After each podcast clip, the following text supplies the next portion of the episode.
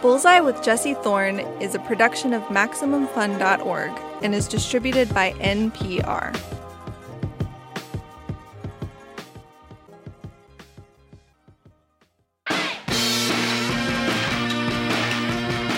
It's Bullseye. I'm Jesse Thorn. In 2018, Boots Riley wrote and directed his first feature film, Sorry to Bother You. If you saw it, you know that it is hilarious and scary and insightful and generally just completely bonkers. Like, I, I can't get too deep into it without spoiling the story, but yeah, I mean, it is some wild stuff happens in that movie. And then Boots had another wild idea a story about a 13 foot tall giant, a black man, a teenager, really. And not about that 13 foot tall man's superpowers or whatever, but instead about how he sees himself, little personal stuff, like his star sign. Four years later, I'm a Virgo premiered on TV. Jharrel Jerome stars as Cootie, the aforementioned 13 foot tall giant. Cootie was born and raised in Oakland. At first, crammed into a normal house with his aunt and uncle, then in a giant sized shack out back. He never shows himself to the outside world. His aunt says the world isn't ready. When the show starts, Cootie turns 19. His family wants him to stay hidden. He decides to go out into the world. What could go wrong? I'm a Virgo is a fantastic show, and you should definitely watch it. But this isn't an interview about I'm a Virgo. I mean, we do talk about I'm a Virgo some, but Boots Riley is a writer, and his union, the Writers Guild of America, has been on strike at this point for the better part of the summer. Boots Riley is also more than just a writer. He was the frontman and founder of The Coup, a fiercely political hip hop group from the Bay Area. He was also born into activism. His parents were both organizers. Boots was active in progressive politics, including labor organizing, before he was old enough to drive. So we'll talk about all that too, and we'll talk about what's at stake in the dispute between the WGA and the studio heads, represented by the Alliance of Motion Picture and Television Producers, or the AMPTP. Also, this interview was taped in June before the Screen Actors Guild went out on strike. You will hear references to them early on. I'm so thrilled to welcome Boots Riley back on the show, one of my favorite writer directors and favorite musicians. So let's get into it. My conversation with Boots Riley.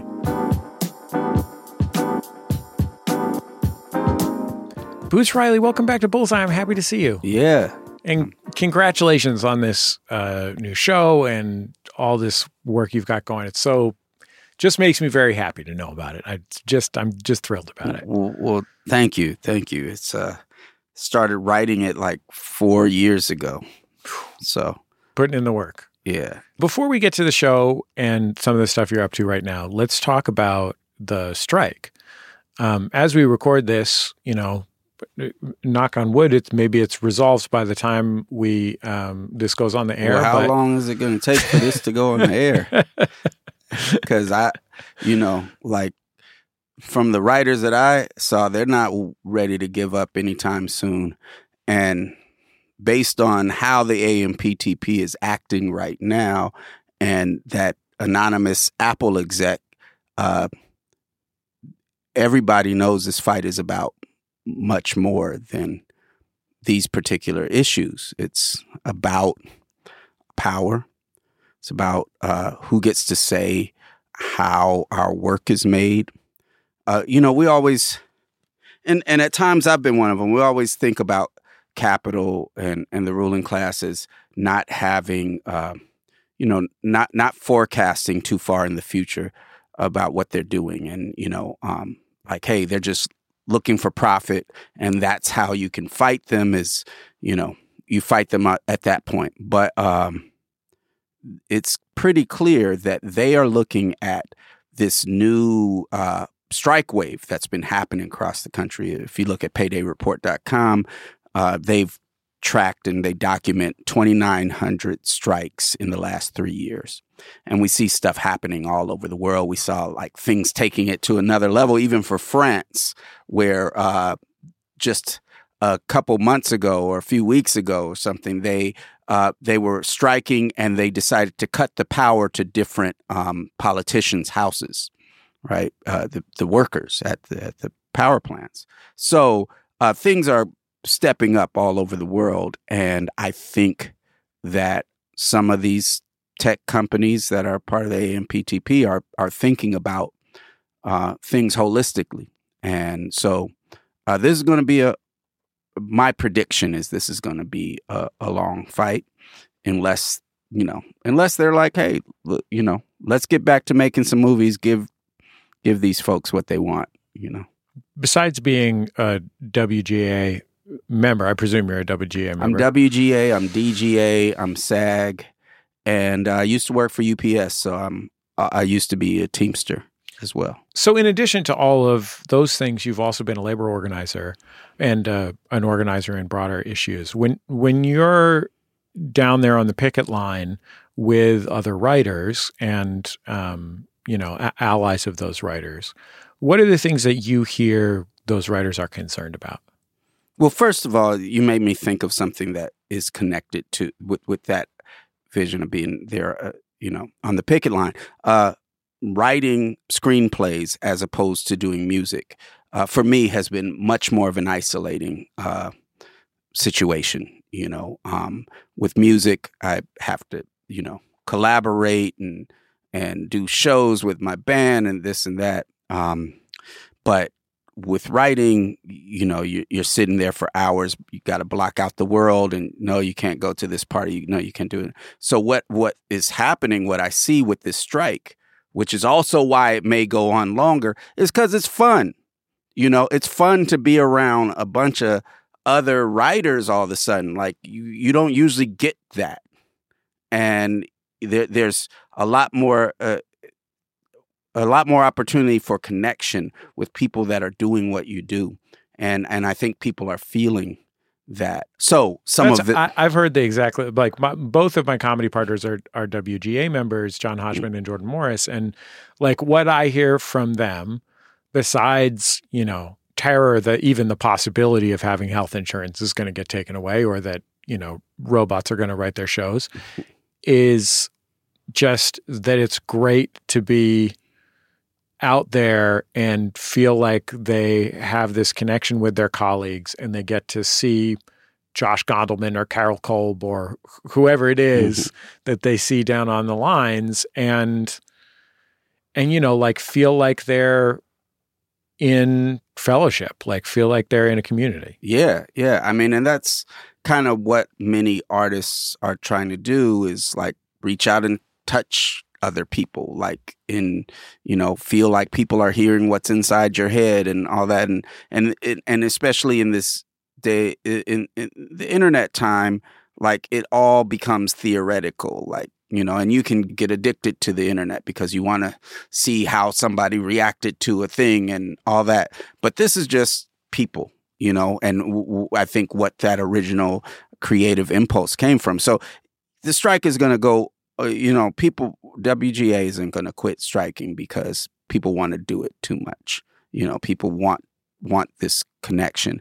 So w- what I hear people there talking about, though, and, and, let me be clear, I live in Oakland, California, which uh, for those in other places is not near uh, LA. It's six hours north by car, and um, so I've only come down besides today um, for one other day of picketing. So I'm not there very often.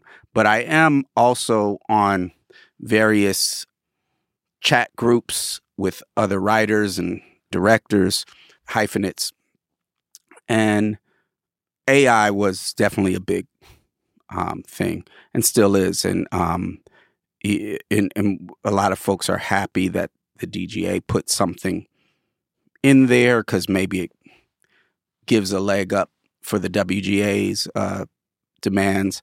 Some of the other things that people are talking about, as you know, like sometimes the pay for writing looks good to the rest of the country because you see how much per week someone gets.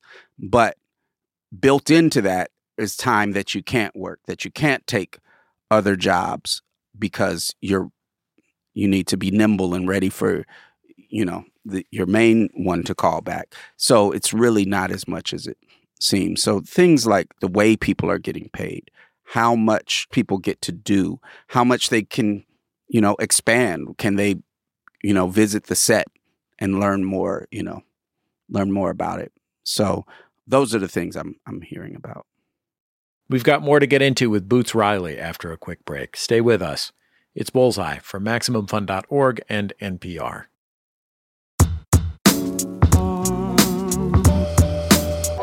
Welcome back to Bullseye. I'm Jesse Thorn. If you're just joining us, my guest is Boots Riley. He's the frontman and founder of the Bay Area rap group The Coup. He also wrote and directed the movie Sorry to Bother You and the new TV show I'm a Virgo. Let's get back into our conversation.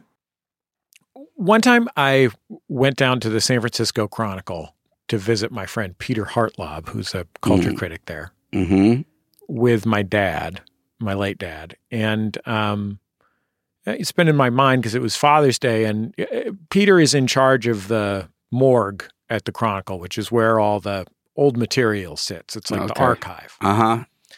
And he was pulling articles about my dad out of the Chronicle from, you know, 1972 or whatever. And we sat down to uh, do his podcast, and he goes, "Oh, you, you know who I was just looking up?" And he showed me a picture of your dad. He said, "You know Boots Riley, right?" I was like, "Here goes Boots's dad at San Francisco State." oh yeah, yeah, yeah. Your father was uh, an organizer and activist. Yes. What work did he do?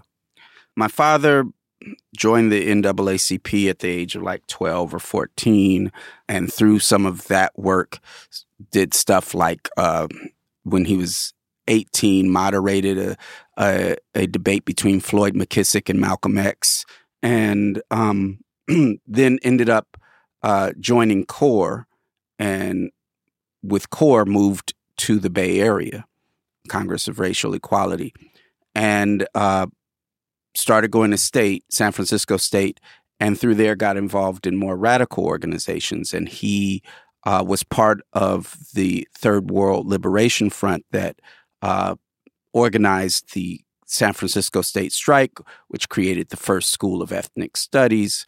Um, and he there from there was involved in um, a radical organization called the Progressive Labor Party, who then moved him to Chicago and then to Detroit. And he was involved in everything from auto work to community organizing. He split from that organization and decided to go back to law school.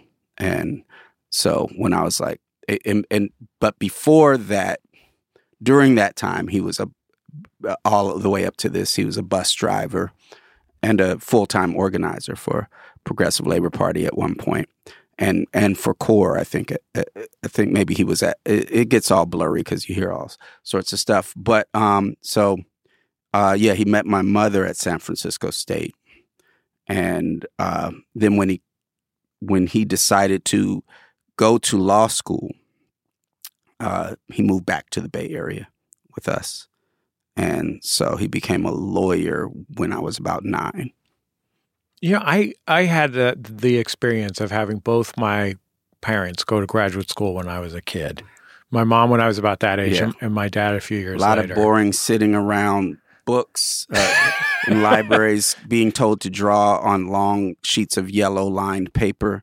You know, Yeah, well, I mean, you got that nice long legal paper. yeah, yeah. I had to I had to draw on standard sized humanities paper.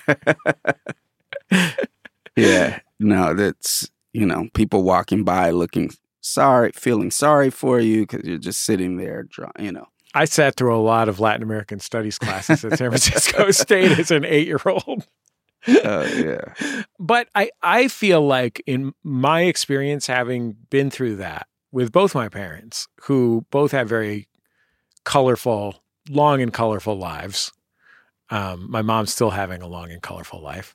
yeah. I feel like I learned a lot about the choices that were available to be made in life.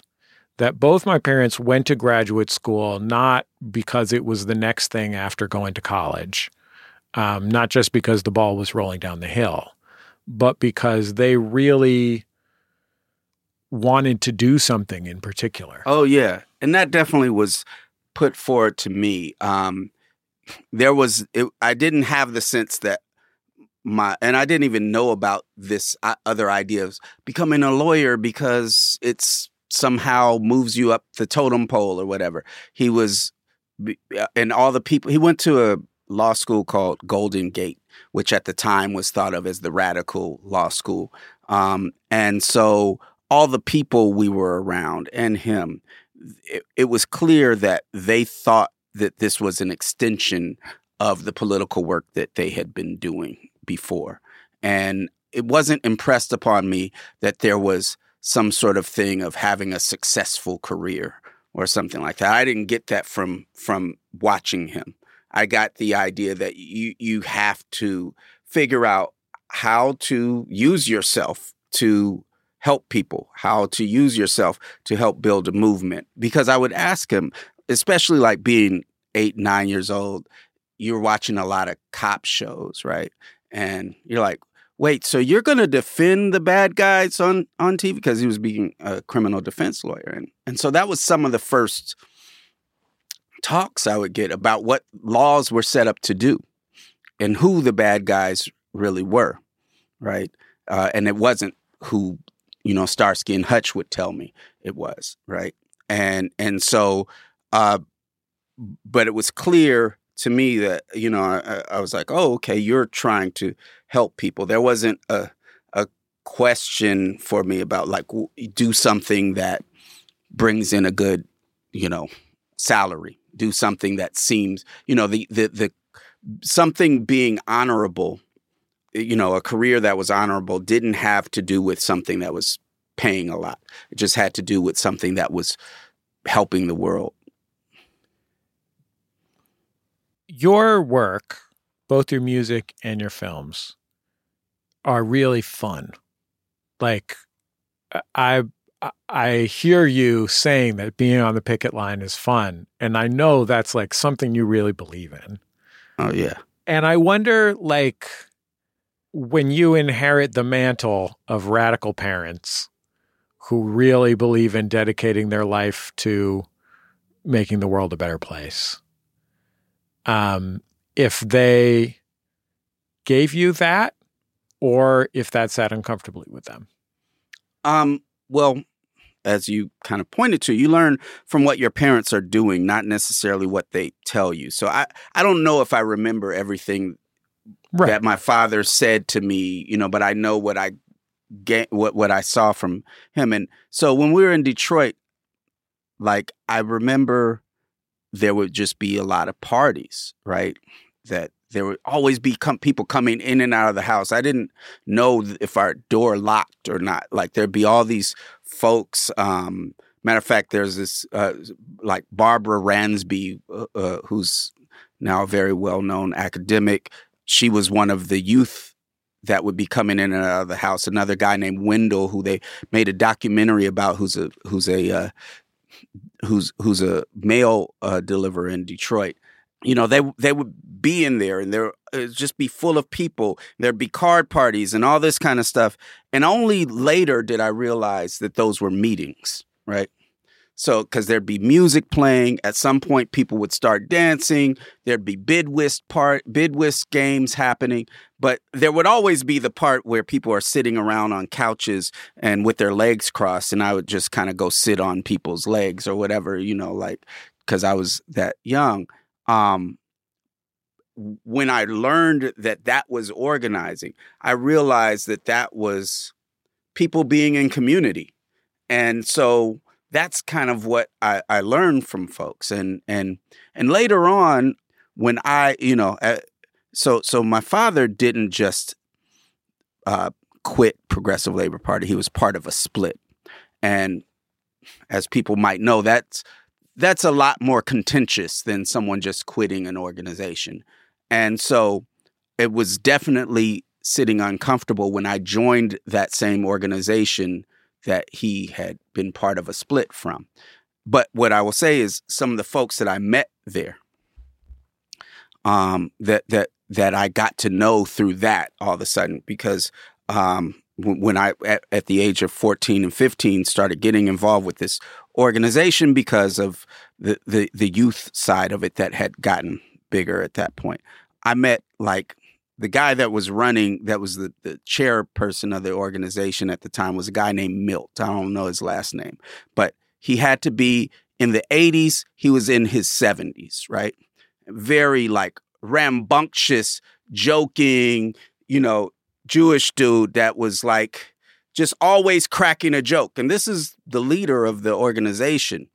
And then there'd be, you know, these folks that had gotten radicalized during the mining strike in Britain that had come over. And they would always be like, How are you gonna, you know, how are you gonna convince someone to go on strike if you can't have a pint with them? Right. And so uh, the, and and and these were effective organizers. This is what I understood as effective organizers. People who had organized uh, d- during those strike waves of the 30s, who had organized, you know, in in the UK in, in these certain conditions, and that all of that put together let me know that it's about th- that that human connection, and it's about an optimism. You know, that's where the the jokes come in in the, in the sense of like you it's not just because you're trying to make light of things, you're trying to understand things and you're putting those the, those contradictions together and but but by doing that um you are showing that there is a way out that it's not just um it's it's, it's not just that things are bad. It's things are bad because and so therefore there this is what we're going to do. And uh, to me that's connected to the quote unquote fun. That's connected to this being alive being connected to people. I have a, a, a song called laugh love and it's really about like trying to put different parts of my life together and understanding that this need to feel alive and connected and cha- and being part of changing the world and and I think that is, um, you know, I, I, I want my work to make people feel alive, and I also need it for myself. I need to make that kind of stuff so that I feel alive. What did your parents think about rap music? Yeah, I mean, I think yeah, I was uh, supported in it. Uh, I was supported in in doing what I was doing.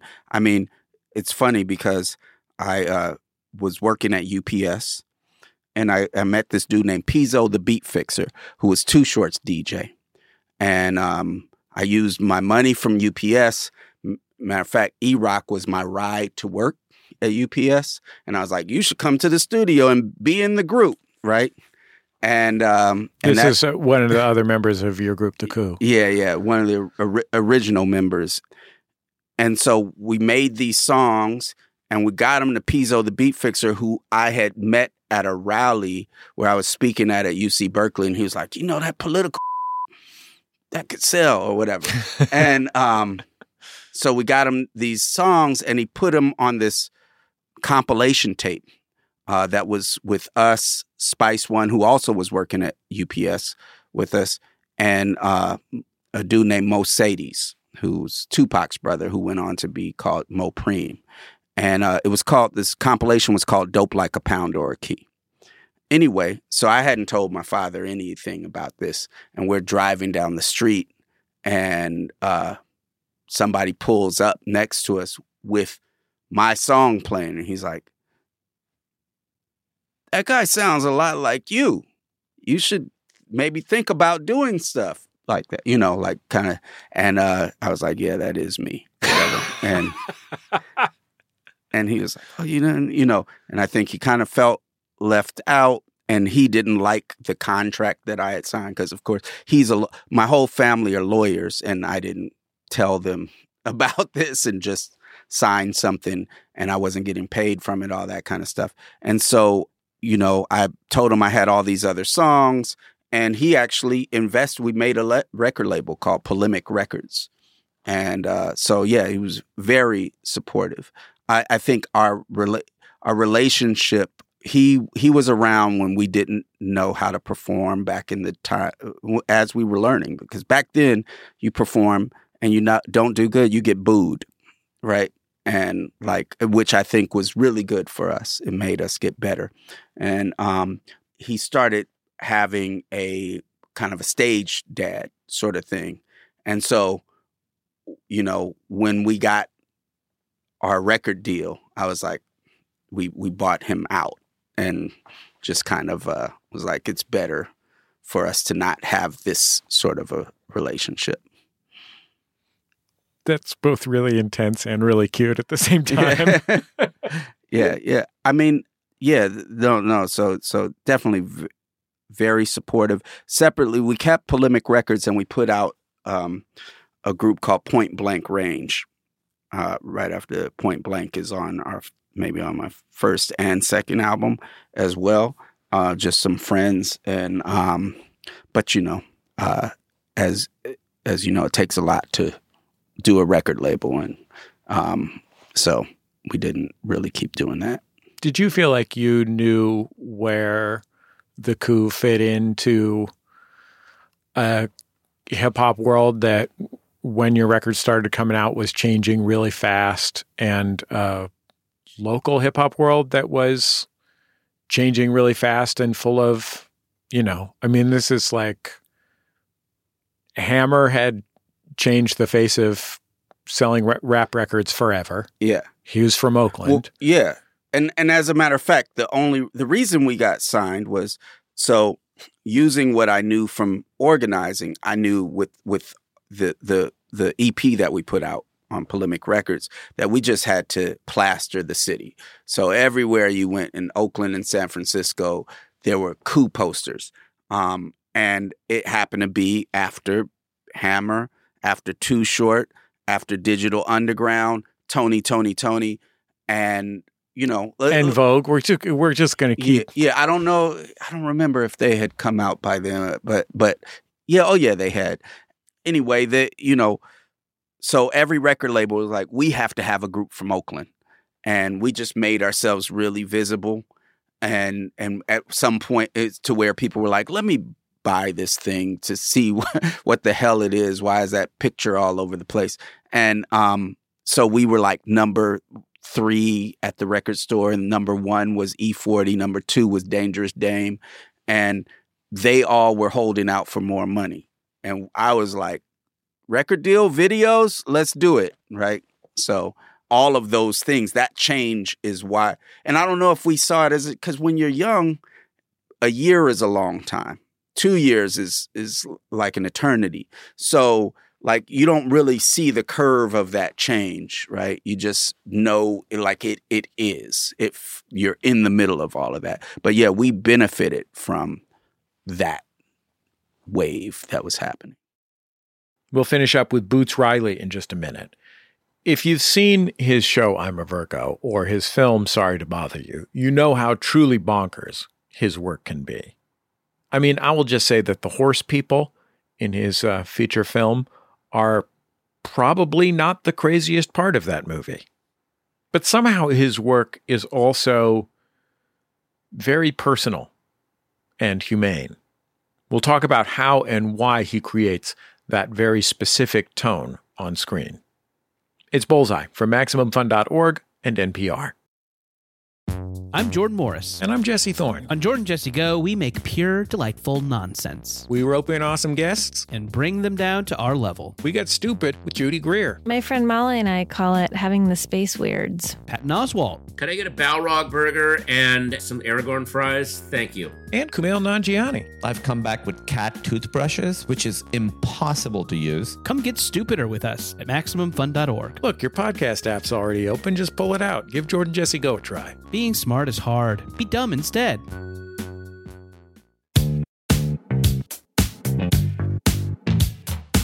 This is Bullseye. I'm Jesse Thorn. I'm talking with Boots Riley. I want to talk about I'm a Virgo, your TV show, for a minute. And uh, we're being mindful of the strike action and um, of the Writers Guild, and potentially by the time this comes out, it could even also include SAG-AFTRA. Um, but I really love the show and want to talk about it for a minute. Yeah, well, well, WGA has said that as long as we are setting this up ourselves or with our own publicist, that it's fine. And I, you know, that that took me a second to figure out whether, you know, was that in the spirit of the strike. But talking to some of the folks that are in the leadership of the WGA, they were like, they we decided that um, we'd rather people be out there talking about the strike and you know um, than not. So Well, great. Let's get let's get into it for a minute. How long did you have the central idea of this show, which is a young man in Oakland who is huge yeah, and and specific, and myth mythologically huge? Yeah. So, um, and and this is important to the beginning of it. Uh, well, first, I started writing it four years ago. Started writing it um, the beginning of 2019. So, if I backtrack from that, it's probably a couple months before that, end of 2018. And for me, the one part that was left out of that is was was one of the things that initiated. It's it's about a 13 foot tall black man, young black man who lives in Oakland. It's called I'm a Virgo. So what I do is I, you know, I think with my art, as I was talking about maybe earlier, but I'm getting a little confused. I am often looking for the contradictions in things and the ironies. And to me, um, when when you're analyzing something, what you're doing is pointing out the contradictions. This part works against that part. Uh, this part affects that other part. That, you know, so you're looking at contradictions, and those contradictions exist in irony, and irony is the main driver behind comedy and tragedy.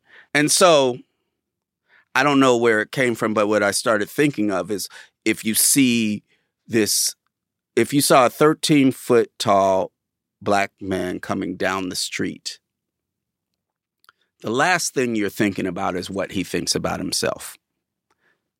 All of these different things. And, and so I tried to come up with what's one of the most trivial things he could care about about himself uh, that he would think is important to him. And that was, I'm a Virgo, right?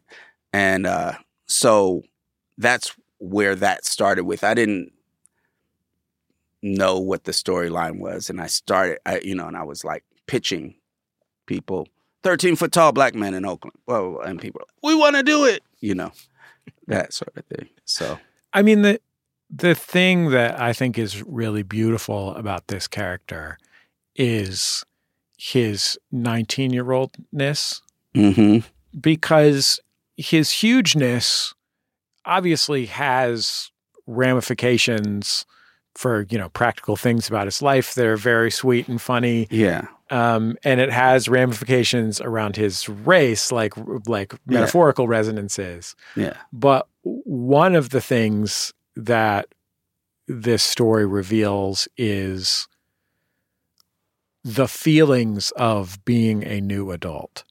That he is entering the world for the first time because he's been hidden by his parents. yeah, And now he feels like, because he is, the most conspicuous thing in the world.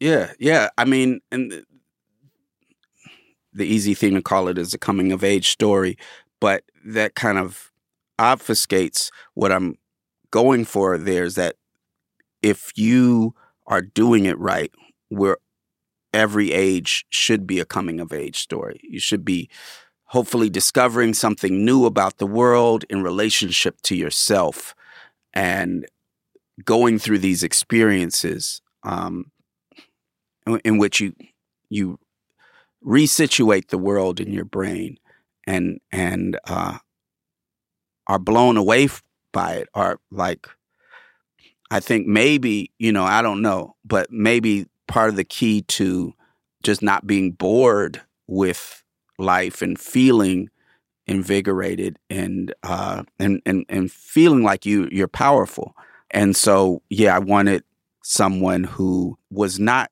going to be inconsequential in whatever space he was going to be in. Why is the show set in Oakland? As sorry to bother you, your your feature was.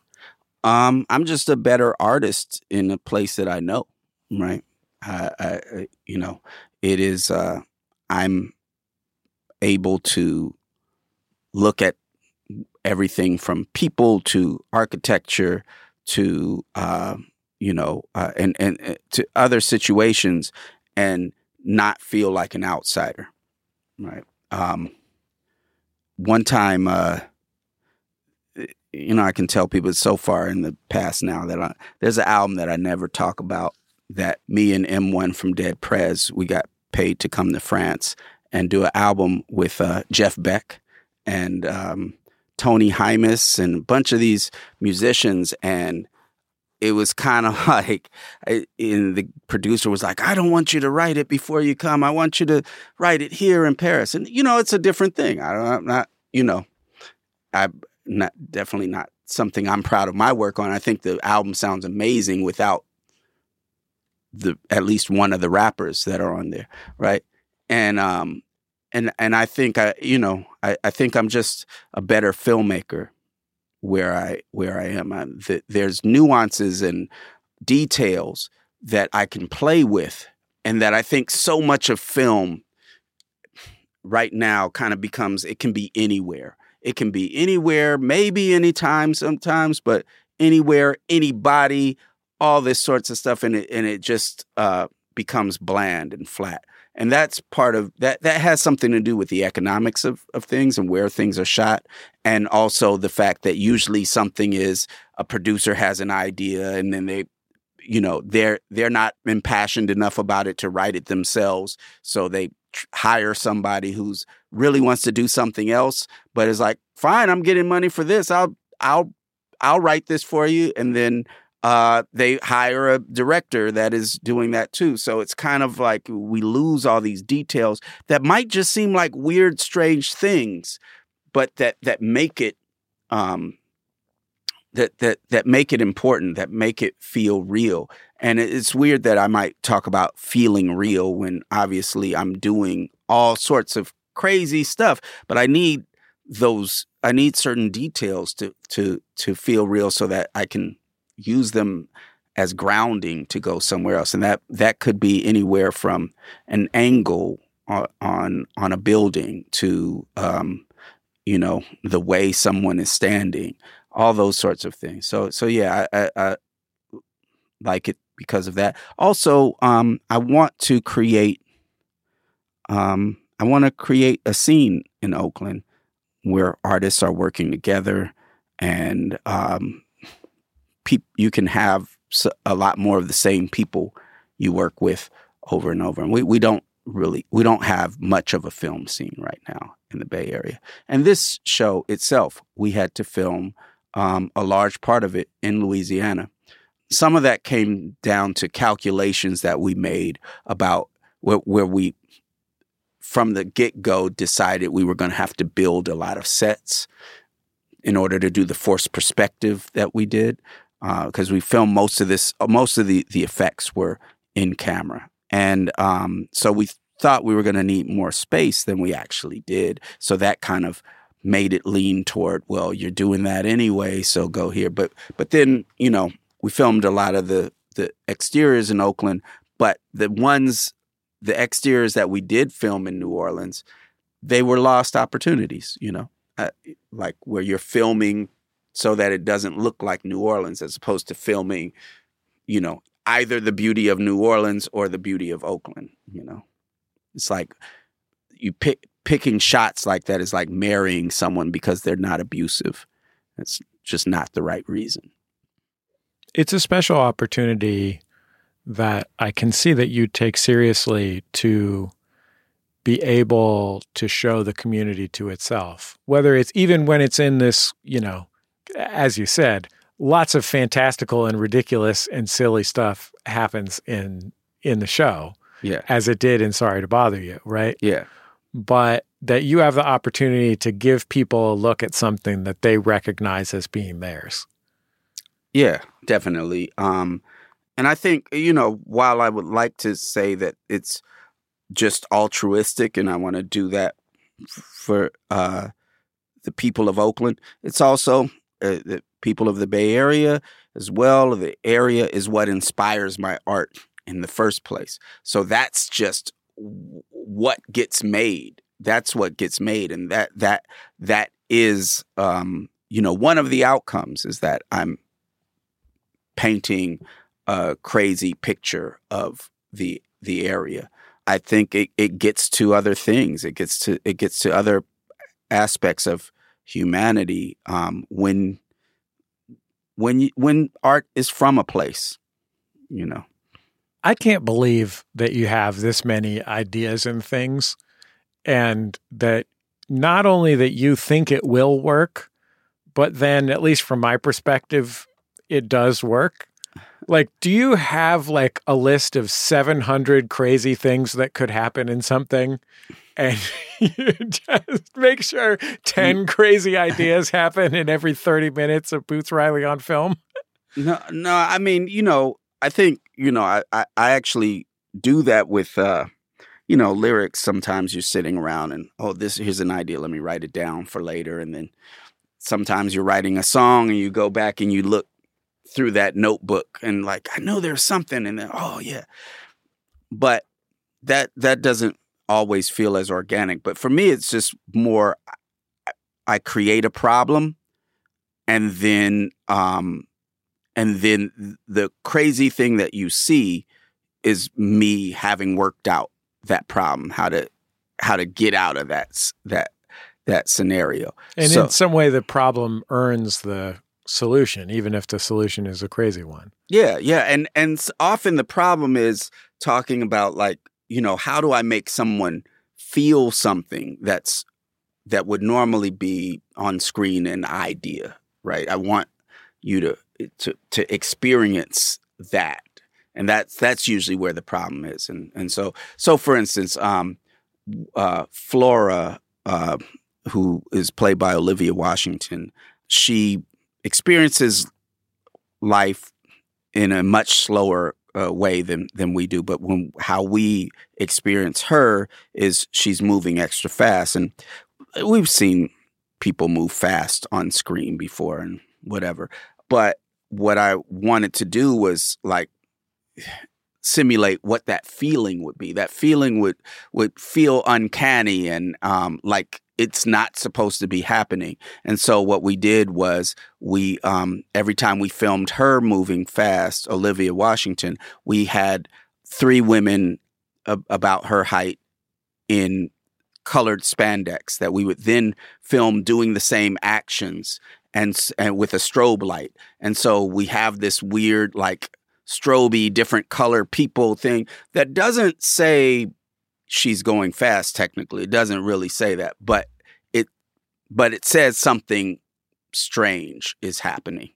And uh and so i wanted that feeling like oh something you know i wanted i wanted that feeling as opposed to and uh, as opposed to the action only as opposed to just the idea. And then on on larger ideas so there are other ideas like, um, you know, I wanted Jones's character to be really good at arguing, right?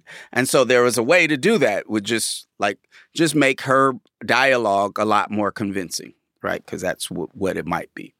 But um, I wanted to talk about what that the the feeling of being exposed to that new idea might might be like, and so we have this material that juts out from behind her and puts them in kind of a black box theater sort of a thing and and where everything is made by stagecraft and you know and, and it looks like that. And uh, look i mean everything is made to look like stagecraft. And so i i wanted yeah i'm looking for ways to to make you feel a thing. And for me that means not that means I have to do something that hasn't been done. And and it has to come from wanting to solve that problem for that feeling. Boots, I so appreciate your time, and I'm just I'm so happy and uh, excited about your work. I just it's it's such a joy to me. So thank you so much for coming. Thanks for having me. I enjoy listening to the show. Boots Riley, a true legend. If you haven't seen Sorry to Bother You, his film, it is absolutely a wild ride. It's so funny and moving and invigorating and scary and crazy too. And I absolutely love I'm a Virgo. I hope that you will watch it. It is warm and fun and funny and again like surreal and scary, all kinds of things. And if you like rap music at all, go go listen to The Coup. I really think Boots is one of the greatest rappers of all time.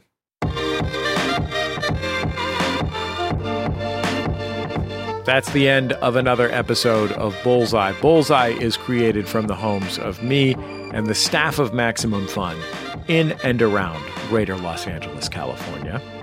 But we're going into the office too. When I was last in the office on Sunday night to record my comedy show, Jordan Jesse Go, the Levitt Pavilion in MacArthur Park was jamming, and the whole, all the windows, everything, everything in our office was shaking with uh, tuba sounds from a banda band. If you're in LA, go go watch those uh, fun MacArthur Park Levitt Pavilion concerts. Our show is produced by Speaking Into Microphones. Our senior producer is Kevin Ferguson. Our producers are Jesus Ambrosio and Richard Robey. Our production fellow at Maximum Fun is Brianna Paz. We get booking help from Mara Davis. Our interstitial music is composed and provided to us by DJ W, also known as Dan Wally. Our theme song is by the Go Team. It's called Huddle Formation. Thanks to the Go Team. Thanks to Memphis Industries, their label, for sharing it with us. Bullseye is also on YouTube, Twitter, and Facebook. Find us in those places. Follow us. We share our interviews there. I hope that you will share our interviews with uh, somebody you know who's a, a metalhead or loves crazy TV shows or rap music or uh, just is interested in the world, please share our interviews. Okay, I think that's about it. Just remember, all great radio hosts have a signature sign off. Bullseye with Jesse Thorn is a production of MaximumFun.org and is distributed by NPR.